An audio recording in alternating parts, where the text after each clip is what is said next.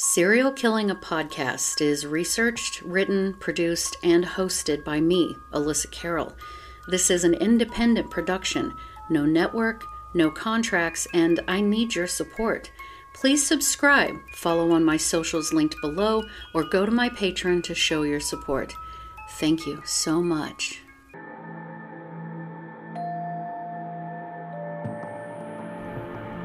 From uh, about 15 years on up, uh, a great deal of my thoughts were uh, basically unshareable.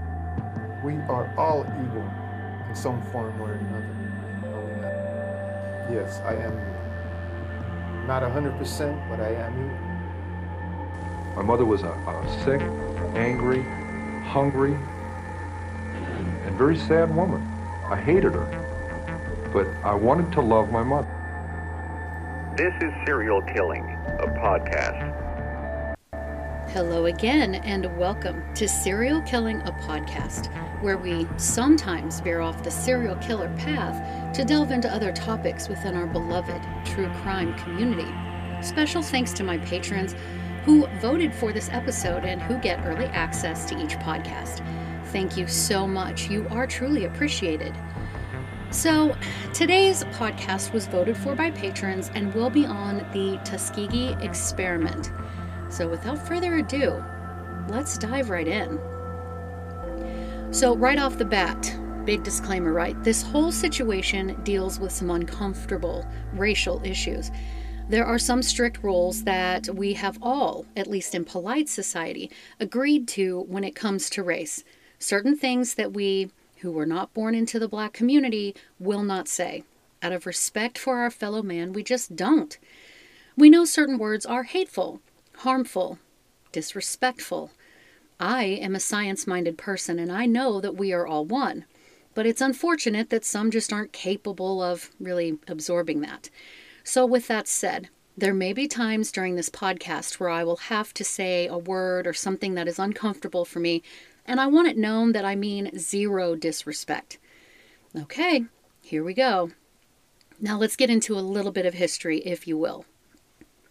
The Tuskegee Normal School for Colored Teachers, as it was called, was created after an agreement was made during the 1880 elections in Macon County, Alabama, between a former Confederate Colonel, W.F. Foster, who was a candidate for re election to the Alabama Senate, and a local black leader, Lewis Adams. For some perspective, 1880 wasn't even 20 years after the Civil War ended. Lewis Adams was approached by W.F. Foster for his help in securing the black vote. Foster offered that, if Adams could persuade the black constituents to vote for Foster, then Foster, if elected, would push the state of Alabama to establish a school for black people in the county.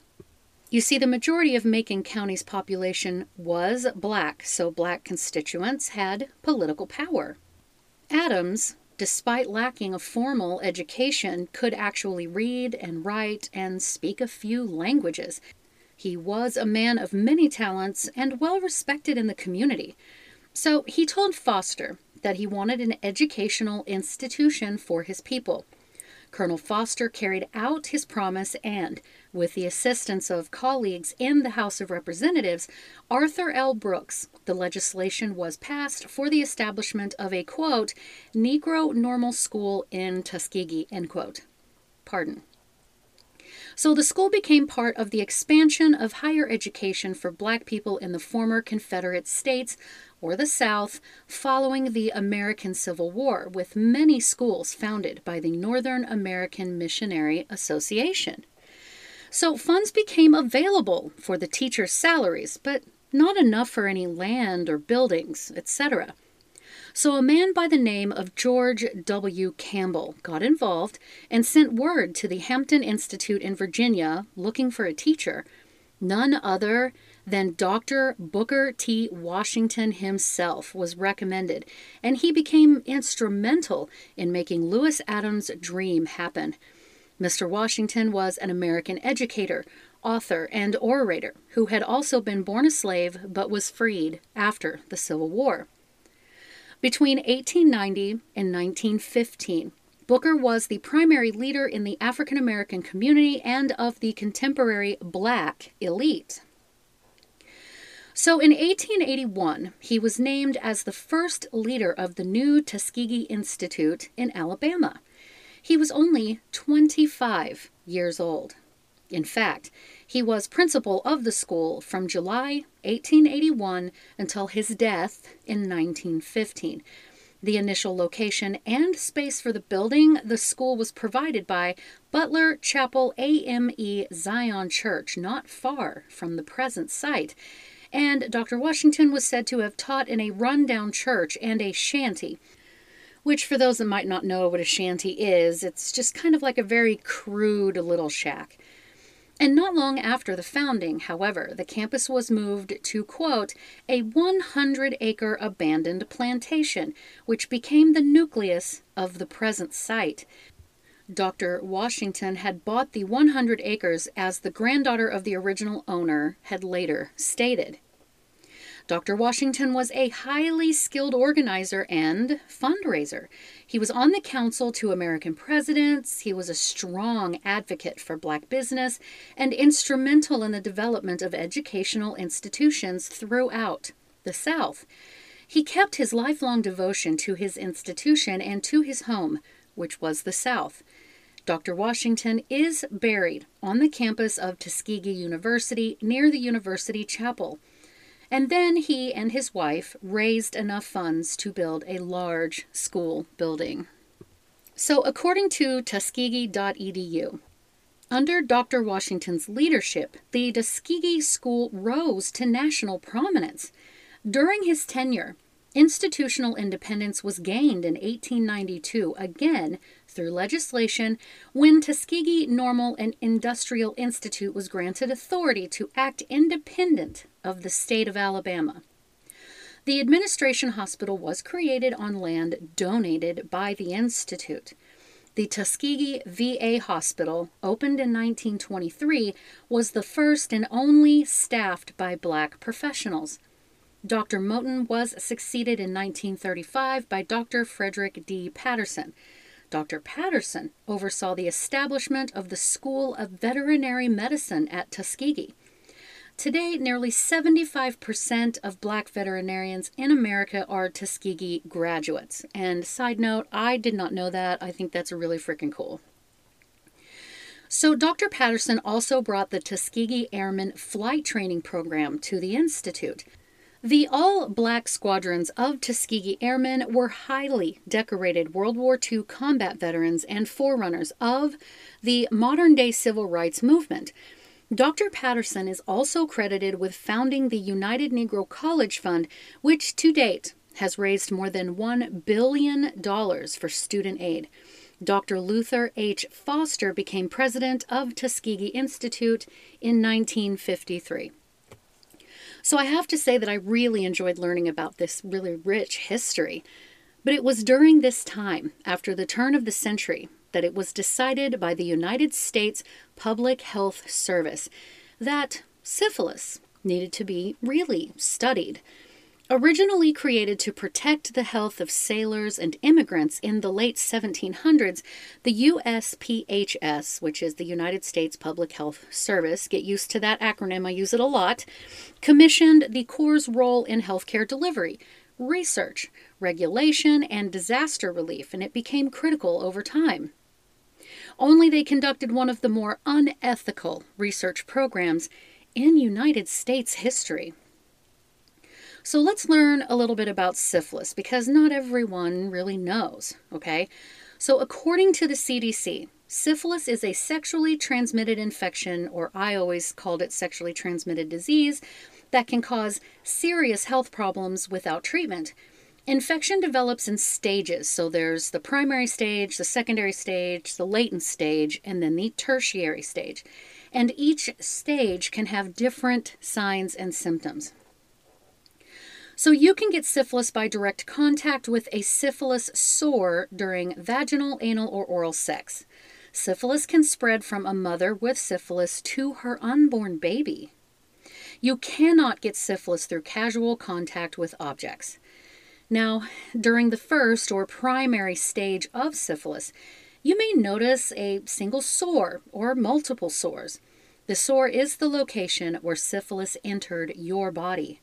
These sores usually occur in, on, or around the penis, vagina, anus, rectum, and lips, or in the mouth. I didn't know that. During the secondary stage, you may have skin rashes and or sores in your mouth, vagina, or anus. This stage usually starts with a rash on one or more areas of your body. The rash can show up when your primary sore is healing or several weeks after the sore has healed. The rash can be on your on the, like the palms of your hands or like the bottoms of your feet and look rough, red, or reddish brown. The rash usually won't itch, and it is sometimes so faint that you won't even notice it. Other symptoms may include fever, swollen lymph glands, sore throat, patchy hair loss, headaches, weight loss, muscle aches, and fatigue, feeling very tired. The symptoms from this stage will go away whether or not you receive treatment. Without the right treatment, though, your infection will move to the latent and then possibly the tertiary stages of syphilis. So the latent stage of syphilis is just what it sounds like. This is the period when where there are no visible signs or symptoms. Without treatment, you can continue to have syphilis in your body for years. Now, as far as the tertiary stage, most people with untreated syphilis do not develop tertiary syphilis. However, when it does happen, it can affect many different organ systems. These include the heart and blood vessels and the brain and nervous system. Tertiary syphilis is very serious and would occur 10 to even 30 years after your infection began. In tertiary syphilis, the disease damages your internal organs and can result in death. A healthcare provider can usually diagnose tertiary syphilis with the help of multiple tests. Sounds horrible to me. In 1932, according to the CDC, the USPHL's Public Health Service working with the Tuskegee Institute, began a study to record the natural history and progression of syphilis. It was originally called the quote, Tuskegee Study of Untreated Syphilis in the Negro Male, end quote, now referred to as the USPHS Untreated Syphilis Study at Tuskegee, which makes me feel like they're just kind of smoothing it over, you know, I don't like that. But the study initially involved 600 black men 399 with syphilis, and 201 who did not have the disease. The idea was to study the full progression of the disease. Most of the sharecroppers who participated had never even had formal medical care before this. Yes, I'm serious. They told the sharecroppers that they were chosen to be treated for, quote, bad blood. What's bad blood? Well, that was a broad term that could describe a few different things, such as toxicity in the body, system deficiencies, feeling sluggish or fatigued, issues of the liver or colon, genetic predisposition, jaundice, hepatitis, malaria, and, you got it, syphilis. But you know, you guys get the idea, right? It basically means that there's something wrong with them and they're going to receive free treatment, plus free meals on the day that they were going to be seen by the medical staff. They were going to get burial insurance, which for their particular society was a super important thing. They had their own traditions and things going on, so that was a big deal. They were going to get all the things. It was really hard to pass up. The problem with this is that in order to track the full progression of syphilis, researchers couldn't and did not provide effective care. If the study was to literally observe and record the entire process of humans having that disease, there could be no intervention. But don't you worry, my children, because, you know, the Public Health Service gave these men a sense of peace by giving them or injecting them with placebos, such as aspirin and mineral supplements. I know. And as these observations went on for years, they watched as some of the men died, went blind, or insane, or experienced other very severe health problems due to their untreated syphilis. And to add insult to injury, penicillin actually became the recommended treatment for syphilis in 1947, some 15 years into this study, and yet none was given to these men. According to the History Channel, in the mid 1960s, over 20 years into this study, guys, there was this public health service venereal disease investigator and social worker. He was over in San Francisco named Peter Buxton. Peter's a superhero. Peter was hired by the PHS in 1965 to interview patients with venereal diseases, and it was during his interviews and documentation that he learned about the Tuskegee experiment. He was quite alarmed, as you can imagine, and he brought his concerns to his superiors, stating how, you know, unbelievably unethical the experiment was. In response, the PHS officials formed a committee to review the study, but ultimately opted to continue it, if you can even believe that, with the goal of tracking the participants until they had all died. Until they had all died. Peter later said, quote, I didn't want to believe it. This was the public health service. We didn't do things like that. End quote. So Peter filed another objection in November of 1968, seven months after the assassination of Martin Luther King Jr., using this very intense and sad, frankly, situation to point out the literal political volatility of this study, and yet again, his concerns were ruled irrelevant. The study would simply continue. And as some of the men in this study began to die, some of the wives died, and some of the children became inadvertently infected. Autopsies were then performed on these people, and the project data would then be analyzed. So another PHS investigator, Dr. Oliver Wenger or Wenger, wrote to another doctor saying, quote, As I see it, we have no further interest in these patients until they die. End quote. The Surgeon General Dr. Cumming stressed this step in a letter to the director of Andrew Hospital. He said, quote, since clinical observations are not considered final in the medical world, it is our desire to continue observation on the cases selected for the recent study and, if possible, to bring a percentage of these cases to autopsy so that pathological confirmation may be made of the disease process. End quote. Oh, and side note, by the way, I forgot to put this in my notes, but you know, because of some of the societal um, norms and beliefs and wishes of the people, they could not get the burial insurance to bury their loved one that died unless they agreed to the autopsy, which went against their whole belief situation. It's absolutely horrific. So, the Public Health Service investigators feared the enrollees would quit if they knew they would be autopsied. Dr. Wenger wrote to the other doctor, quote, if the colored population become aware that accepting free hospital care means a post mortem, every darky will leave Macon County, end quote. Gross. But Peter was having none of that, so he became the whistleblower. He leaked the story to a friend of his who was a reporter who then passed it on to another reporter by the name of Jean Heller of the Associated Press. From an article published by the Associated Press. Quote, Jean Heller was toiling away on the floor of the Miami Beach Convention Center when an Associated Press colleague from the opposite end of the country walked into her workspace behind the event stage and handed her a thin manila envelope. Quote, I'm not an investigative reporter, Edith Lederer told the 29 year old Heller as competitors typed away beyond the thick gray hangings separating news outlets covering the 1972 Democratic National Convention. Quote, but I think there might be something here. Inside were documents telling a tale that, even today, staggers the imagination.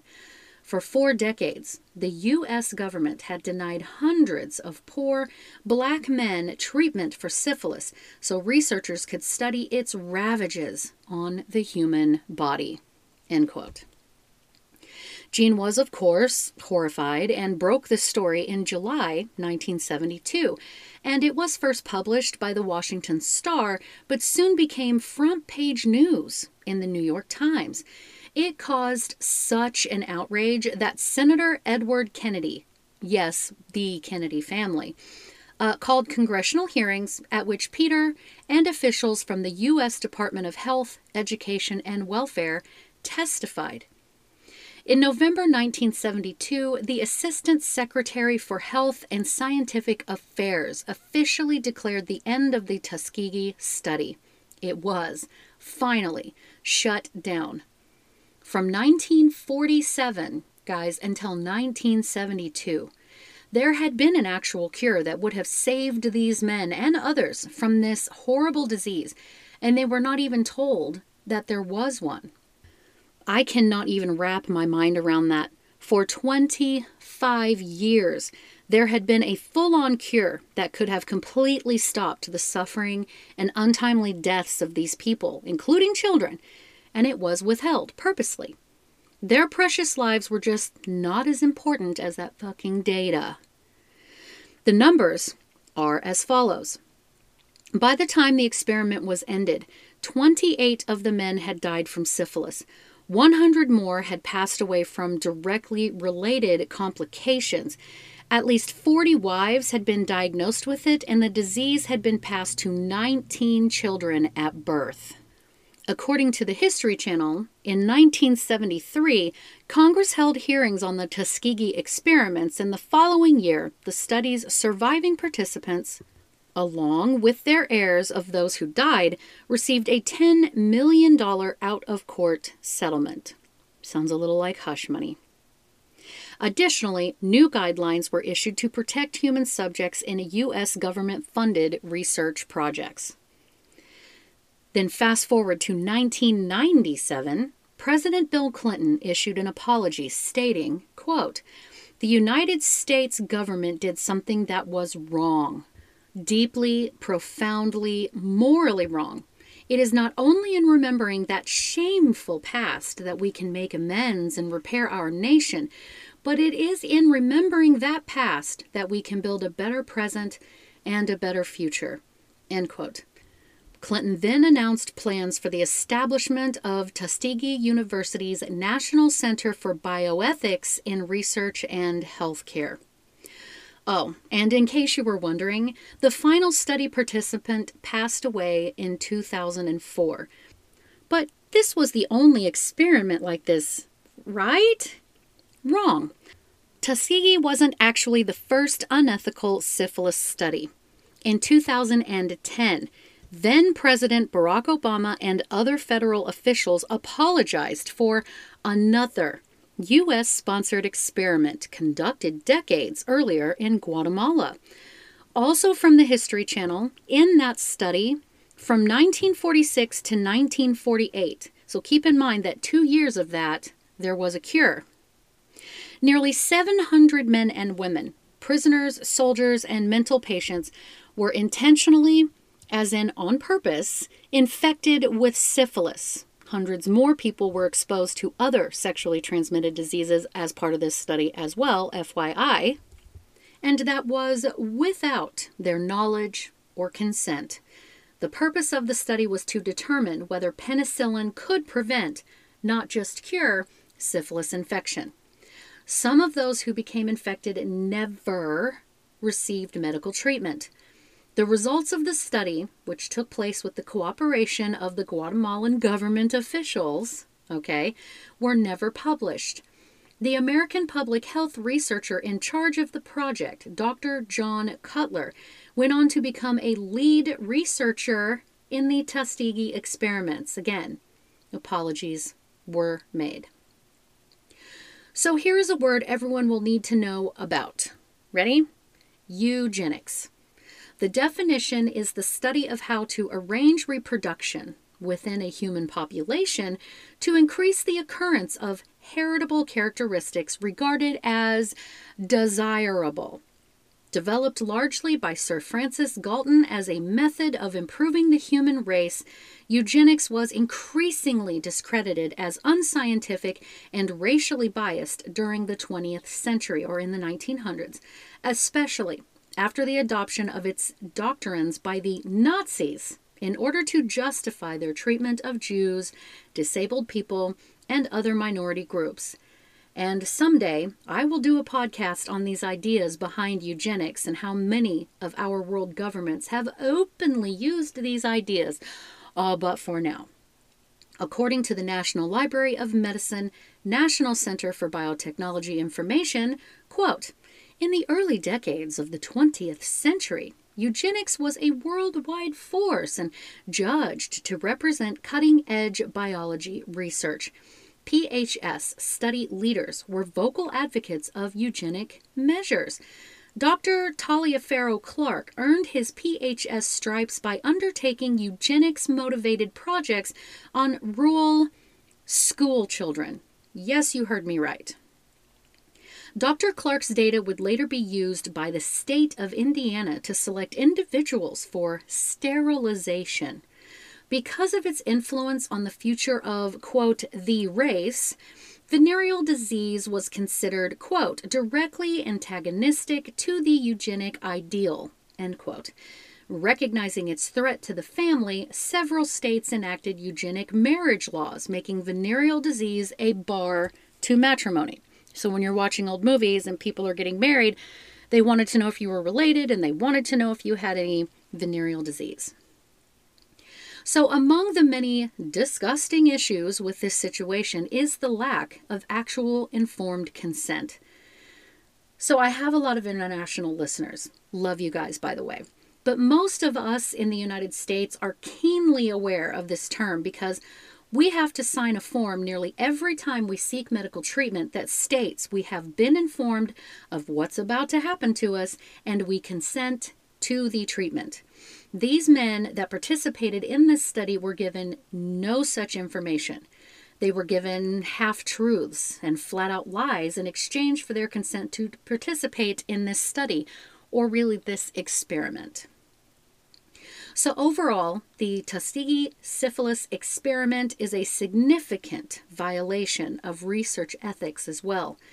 The experiment lacked scientific merit, failed to respect the autonomy of the participants, caused needless harm, violated the principle of non maleficence, and treated the participants unfairly. But in the pictures, if you Google image the Tuskegee experiments, you see these researchers and medical people all smiles and looking like they're besties with these men that they are injecting with nothing that's going to help them. Thank you very much. So, okay, but surely the people that took part in this were held accountable, at least, right? Faced some kind of consequences. Nope. Not even one person was prosecuted for the deaths and injuries the experiment caused the USPHS justified the unethical experiment as necessary to advance medical procedures and therapies for the public good. One doctor in particular blamed, guys, you're going to die. He blamed the victims for not requesting penicillin as treatment.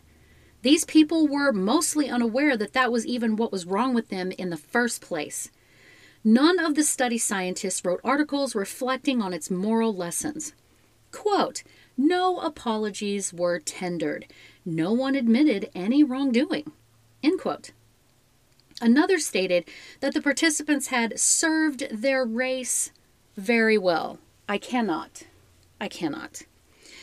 The use of black men as test subjects was rationalized because they were stereotyped as sexually promiscuous, intellectually inferior, and unable to manage their economy and health care. Disgusting. There was a rumor stating that the men in the Tuskegee experiment were specifically injected with syphilis, but I do want to reiterate the fact that they were not. The ones in Tuskegee were not infected purposefully. They already had the disease. This, of course, doesn't make it any better.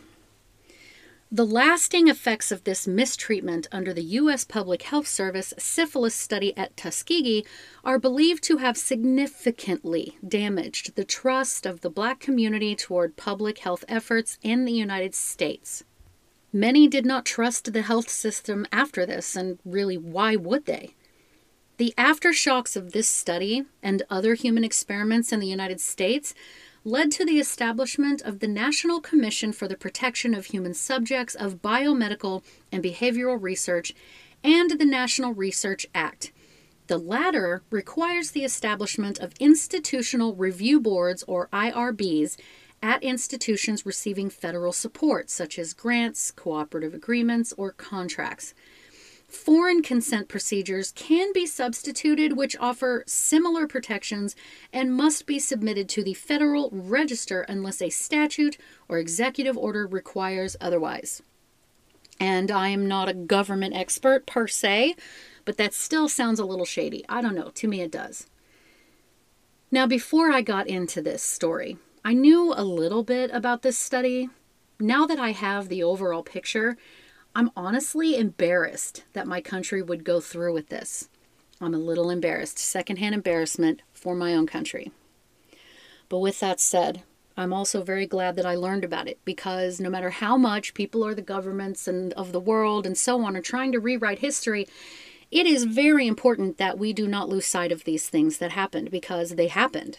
They happened. Okay? It's it's bad. So anyway, I would love to know what you guys think about this. If you want me to cover eugenics, I can do that. If you want me to cover more human experiments, well, I can do that too. You guys just leave me comments below um, in whatever app that you use to listen to me, which I appreciate you listening. You can DM me on Instagram at serial underscore killing. You can come join us on the Facebook fan page that was created. It's just Serial Killing, a podcast fan page. I'm super active on Instagram and Facebook, trying to figure out how to shorten these things to make little TikTok videos. So if any of you techie kind of people that are well versed in this stuff, give me some advice on how to do that. But outside of that, thank you so much for listening, guys, because I know you could be listening to anyone else, but you chose me, and I really appreciate that. Thank you so much, guys, and have a great day. Uh, anybody who killed more people was a mass murderer. And whether it was all at one place or over an extended period of time. And then uh, in the early 80s, they came up with this differentiation called serial killing.